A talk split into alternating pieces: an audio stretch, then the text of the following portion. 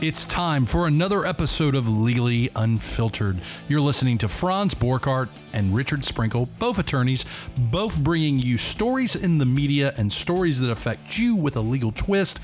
Legally Unfiltered.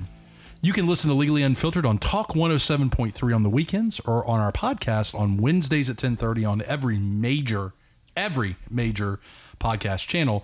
Additionally, if you want to get more information about Legally Unfiltered, you can go to www.legallyunfiltered.com for show topics. If you send us a show topic, by the way, Richard, if Free stuff? free stuff. We're still doing free stuff. We're still doing free stuff. If I you send love us free a, stuff. If you send us a show topic to legallyunfiltered at gmail.com, you, and we use your store your story topic. That's key. Yeah, yeah, yeah, Yeah, yeah, yeah.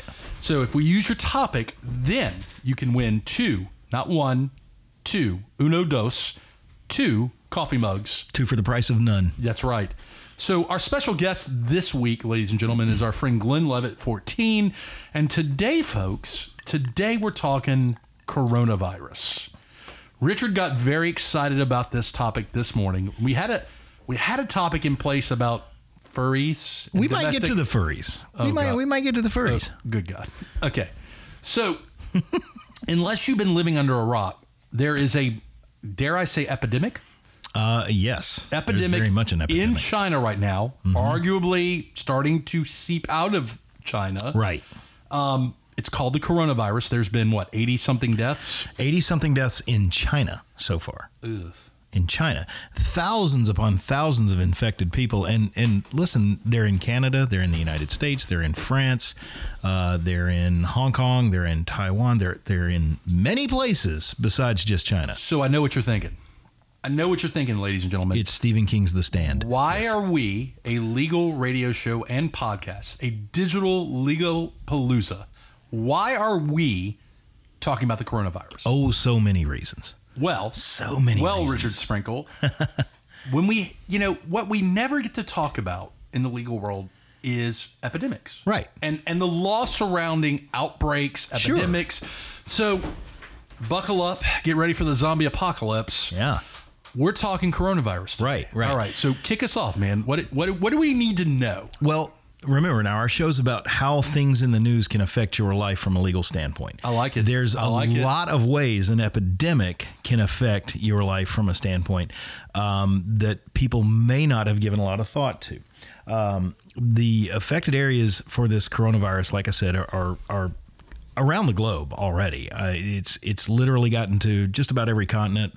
I don't know if it's in Australia, and I haven't heard it showing up in Antarctica, but it's in all of the other continents as far as I know. Um, there's a lot of issues. There are there are U.S. citizens right now stuck in the Wuhan area that are not able to leave. So our They're State Department Indirect quarantine, they're so direct quarantine. Um, so our State Department is actually working with the Chinese governments to try and secure ways where these folks can board charter flights and get the heck out of Dodge. Because as you know, the ground zero for this this outbreak of coronavirus was a, uh, a food market in in Wuhan, uh, China. Supposedly supposedly this is a virus that originated from some sort of snakes. Chinese kraits and Chinese cobras are apparently the culprits. so wait a minute. Yeah, Snakes. snakes. I hate Snakes are apparently the, the the origin of this thing. And I know, yes, you When can you go say full. when I, when you say origin, people eating snakes, right? well, either people eating snakes or the snakes biting another animal that the people ate. So it's a virus, obviously, that Right. can be contracted through the snake to the animal to okay. Right, right, right. And it's the this is a virus that passes from from animals to humans. Um, it typically uh, causes respiratory infections, flu-like symptoms in mammals and birds. Um, it's a little scary because here, very close to us in Louisiana, there's a reported case at Texas A&M University. So this thing's made it to the SEC, Franz. It's made it to the SEC. I mean, if you call Texas A&M, Well, I mean, they got a, you know, they got an admission Uh, ticket. all right. So, so So here's the the crazy thing about legally. All right, so we've got all these these issues legally as far as getting people out. There's issues in China, believe it or not, folks. China might be protecting its its citizens from an employment standpoint more than we do here in the U.S. because there's a lot of restrictions on whether or not a Chinese employer can fire somebody because the coronavirus is going around. Um, but here's an interesting one that came out today. Um, the two options of how this thing came about. One are, are like we said at the Chinese food, food market. Another option that some folks are are spreading around the internet now that this may have been a biological weapon. What is that based on? Well, what I mean, that is based empir- on Do we have empirical dat- fact on that? we have we have we have circumstantial evidence, and here's the circumstantial evidence: the city of Wuhan is not only host to a apparently huge food market that deals in every kind of critter that sw- swims, crawls, or flies, but it's also home to one of China's biological weapons research facilities. They have a laboratory there, and it's supposedly one of the only labs in the world that could create such a bug. Uh, Danny Shoham's a former Israeli military intelligence officer, and he studied Chinese biological warfare extensively. And he said that the institute that's in Wuhan is specifically linked to Ch- uh, Beijing's covert bioweapons operations. Now, Radio Free Asia last week rebroadcast a Wuhan television report from 2015 that showed this laboratory on TV. Now, I, I don't know what happened to them in 2015 when they showed that in China. So it's important to. So let's take a step back. It's important to remember that when we talk about China Right. and media, it's not exactly the same as the United States. there's not there's not a lot of transparency there. N- Not much transparency at all. As a matter of fact, there's pl- been plenty of journalists who were jailed for uh, showing the wrong things on TV in China or saying the wrong things on the radio in China. Uh, as we speak, I'm sure somebody's about to kick down the doors of the Sprinkle Law Firm, but um, we're going to continue on yeah, this is just a conspiracy thing at this point. It was uh, the the article originally went out by the uh, Washington Times, and um, it's been picked up by some other news agencies, but not 100 percent verified yet. It is interesting though that the mayor of Wuhan today tendered his resignation, and so did the leader of the local leader of the Communist Party in the area. They both tendered their resignations based upon what's going on, and both said that they take full responsibility for what has happened. Take full responsibility for what has happened in what way. Oh, I don't know they- what way. I, I mean, mean, it's not like have- you can sue them. Well, I it. mean, but these guys have look fault China where you will. They have handled this well, right? I mean, they have mobilized the healthcare.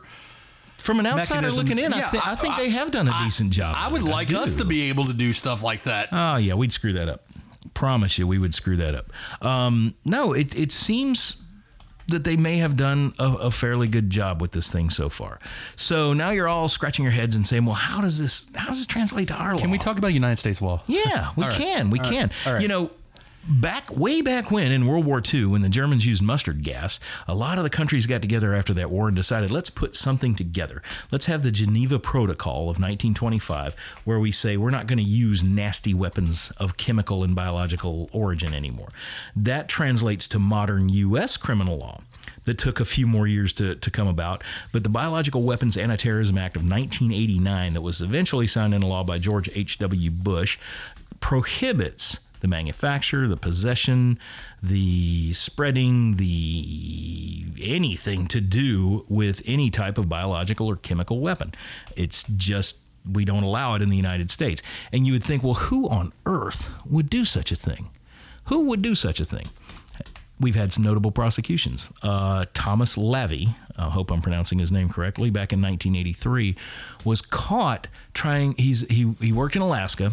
He lived in Arkansas, and he was caught trying to cross the Canadian-U.S. border with something like 88,000 rounds of ammunition, a whole bunch of guns, and a whole lot of the beans one needs to create ricin.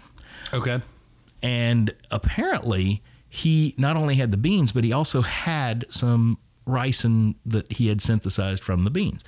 Um, not cool. The Canadians took everything from him that they thought were illegal and contraband and then turned him loose back into the U.S. and said, going about your merry way. But they were smart enough to contact the FBI, and eventually the FBI looked into the guy. Uh, a whole group of them surrounded his house one day, two years later, um, took down the house and found a, a, a crazy amount of ricin. I don't know if you know how this stuff works. One little grain of it can kill a human being, like one tiny little grain. Um, it was a favorite of the KGB hit squads uh, in Russia. Um, it's well documented. This stuff's incredibly dangerous. One little gr- grain would do that. They found 133 grams of it in his house. So my question is this: Is this the one area of law? Because we know that public well-being, public safety, can trump constitutional rights. Right, right. That is, for those of you listening, if there's ever an exception to violating or, or trampling on or whatever word you want to use, stepping over a constitutional right, it's the it's the public well-being, right? The public safety. Right. So from a constitutional standpoint, this is like anything goes, right?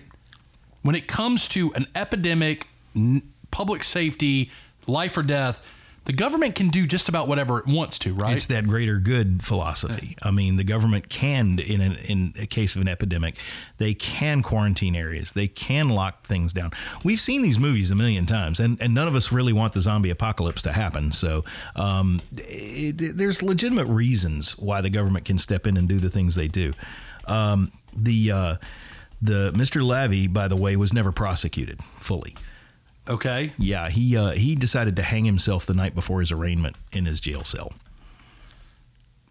And unlike, not I should say not. not, I wasn't gonna go there. I wasn't gonna well, go there. well, not unlike recent folks who have hanged themselves in jail.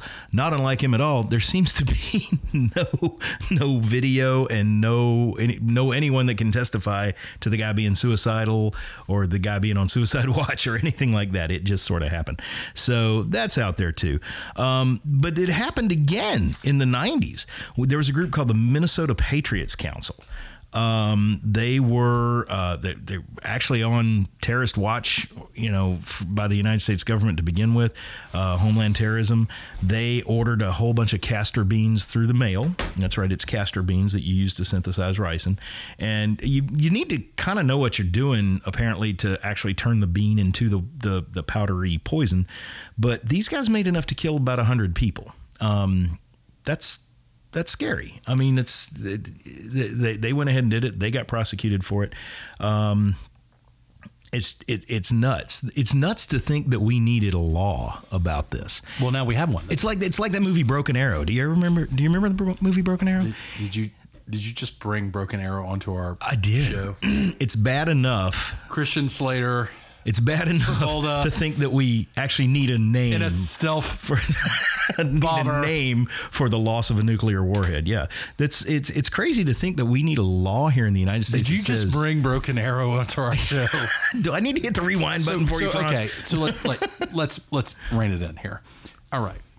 So, doesn't matter where the virus comes from. No. right? No, not at whether the virus was intentionally made as a weapon, whether it was just a snake developed a virus and whatever. The origin of the virus doesn't matter when it comes to the public safety and the legal component of this. There is, right? of course, an exception. Okay. The CDC can have whatever they want. You know, anybody who's doing research for medical purposes, anybody who's approved by the government can have whatever they want. So there's probably some labs with some terrifying stuff in it around the country, particularly Atlanta. I, I would worry. So, okay. So, what's the protocols? What's the breakdown? How does this play itself out? When does the government step in from a law, law standpoint? I mean, we're not walking around. This is going to sound I don't- I don't ethnically answer to insensitive of me. We don't walk around wearing face masks. No. I don't know enough about this virus from a scientific standpoint to know. But I have seen people in the United States walking around with those face masks on. I mean, it, All right. it, it has happened okay, here. Okay, okay, Yes. okay. So, so I mean, I guess my point is, is like, okay, one day you're you're driving around, your kids are in school, and everything's hunky dory. At what point does the government step in? Is it? I mean, there's no there's no fine lines in the stand sand, No. right? Okay. No. No. I mean, this isn't like a guy shows up at City Hall wearing a vest and says, I'm going to blow the place up. Well, there's where you draw the line right there. You go out and, and take care of the problem. This is different. This is kind of a, a problem of, you know, the outbreak occurs and we now have a student over in Texas who, who is showing up with uh, symptoms. Do we know if he had contact with anyone who's traveled from, you know, across state lines? I, you, you just don't know. You almost have to be more reactive than proactive in this thing because you don't know where it's going to Well, pop up. okay, so there's public safety and there's public safety. We pretty much here in Baton Rouge, Louisiana, I can't speak for the rest of the world, we have instituted zero tolerance for schoolyard, school school venue, any kind of threat, even Right. even the most spurious, unsubstantiated threat. You're on full blast, full alert. Oh, yeah. and we don't we don't take any cautions, mm, right? There's no satire involved in these. I no- guess my question. no. I guess my question comes full circle to like, there's one case in in Texas right now, right? Right. When does it become a public health issue here? Is one enough? Do you need to have 80 deaths? I mean, in China, it's a thing, Right. right? Here, we're just kind of keeping an eye on it, right? Yep. So, I mean, restriction of, of travel. Yes, That's we know the government can do. That, that's very likely. quarantine zones have historically we we can quarantine people, right? We can. You know, the quarantine. I mean, what's the legal standard for that? It's essentially whatever's reasonable. Mm-hmm. So we can quarantine people. We can not allow. we- I mean, could we suspend education in the extreme? Sure. So I mean, if if being around other kids or stu- or students, excuse me, I mean, that could be. I mean, there's no limit. My, my point is, Richard, there's no limit to this, right? And I'm not trying to scare people. I'm just saying. it's the, the reason we don't know where the limits are is because they haven't been tested yet. We don't know. Um, if you look up on the CDC's website for legal authorities for isolation and quarantine, um, isolation and quarantine can help protect the public by preventing exposure to people who have may have contag- uh, uh, come under a, a contagious disease, and uh, under uh, the Public Health Service Act, uh, 42 U.S. Code 264, the U.S. Secretary of Health and Human Services is authorized to take measures to prevent the entry and spread of communicable diseases from foreign countries into the U.S. and between states. That's interesting language, right? Yes. All right. That So mean- that means we can shut down airports, we can shut down naval ports, seaports, and we can also shut down state borders. right. Fun times. Ooh. Fun times. Ooh. So so take my tinfoil hat off. Oh my God. well, and we're talking about this, guys, because because one, when is the last time we've had a national epidemic of this size? Polio? I mean, I what? mean, but- really? But but like it's, really. but like West know. Nile wasn't the same thing. No. right? Because uh-uh. again, it. I guess the issue is is how do you contract the virus? If it's a mosquito borne virus, Yeah. where you have to be bitten.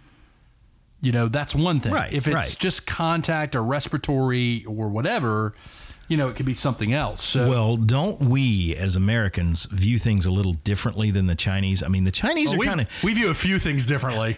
I mean, Chinese people are probably kind of used to their government saying, "No, no, you can't do that." But here in America, if if a bunch of folks say, "Hey, uh, you in Louisiana, you can't drive over to Texas this weekend if you want to," that's going to be received very differently here than it's Well, received in this China. international restriction of travel, what does that do? I mean, it, we live in a modern world, so I don't know how much that would affect global economy. Although an epidemic or pandemic, whatever word you want to use, Right. that affects that, my friend, affects affects um, you know, wow. you get so we up. we got about three and a half minutes left, Richard. Yeah. I, It's this is uh, have we scared folks enough? Can, I, we, I feel uncomfortable. can we go on to some cute and fuzzy uh, topics now? So, best place to get keep an eye on information. No, we're not going to the fuzzy Oh, topics. damn it. Not on this episode. What's the best place to keep getting um, information, so to speak, about quarantine and that kind of stuff? Watch CDC. I mean, yeah, watch CDC.gov. CDC.gov is is the Center for Disease Control and Prevention. Um, they will be the ultimate authority who can make quarantine orders, et cetera, et cetera, on behalf of the federal government. Now, you know, watch your news outlet of preference. Hopefully, they're they're a legitimate news organization and not you know something crazy. But um, and I'm not judging any of them, but they, they all have their job to do. But uh, I would I would keep tabs on on CDC website as as well as any other government websites. Now, you also kind of want to keep an eye on international stage because as you travel to places outside the United States, you just kind of want to be responsible and right and be mindful of where this thing has popped up because it's not just a China problem anymore. Like I said, France, Canada, um, quite a few other countries, uh, Hong Kong, Taiwan. Is there treatment there. for this? I mean, I, there's there's treatment in place. I mean, people are being treated because you've got thousands and thousands of cases showing up, but only 80 people dead. So apparently there's there's valid treatments in place. I don't know. I'm not a doctor. I don't know what the cases were, why the people 80 people died. I have no idea. Um, but I would imagine if you have a weakened immune system, if you're elderly, if you're young, um, there's a, there's a lot of reasons why this would be a very scary thing for you. Hmm. Mm-mm-mm. Well, you've been listening to Franz Borghardt, Richard Sprinkle, and our good friend Glenn Levitt, 14. Glenn Levitt, 14. Oh, it's so good. It is okay to hang out with 14 year olds. I'm drinking. Uh, uh, Sometimes. Sometimes. The views and opinions expressed by Richard Sprinkle and Franz Borghardt do not reflect those of Talk 107.3 or Guaranty Broadcasting. Now, look, we got about a minute left. Let's talk. We need you guys to go on social media Twitter, Facebook, leave us a like, leave us a comment, mm-hmm. leave us a whatever. Um, also, email us at, at legallyunfiltered at gmail.com. If you email us, if you email us a topic and we use it, if you we use it, you get a mug. And we've had some we've had some muggers, right? Oh yeah. We've given people some mugs. We actually owe people some mugs. Do we? Jade, Do I'm we? talking to you. You need to come pick up your mugs. Dude, get your mug. Get your mug. Get She your mug. Get your mug. get. So so yeah. Wow. Coronavirus. Yep, scary it's, topic. It's, it's hard to it's hard to it's hard to keep it's hard to keep a serious face when it at Lyme and Corona. Before we went on, before we all went on, Richard. It Richard, can be cured with Lyme disease. So again, Franz Borghardt, Richard Sprinkle, this episode of Legal Unfiltered. Have a great week, and we'll talk to you next time. The views and opinions expressed in Legally Unfiltered do not constitute legal advice. If you would like legal advice on the topics that we've discussed, send us money. that's right. Go ahead and retain us. Do not, kids, try this at home.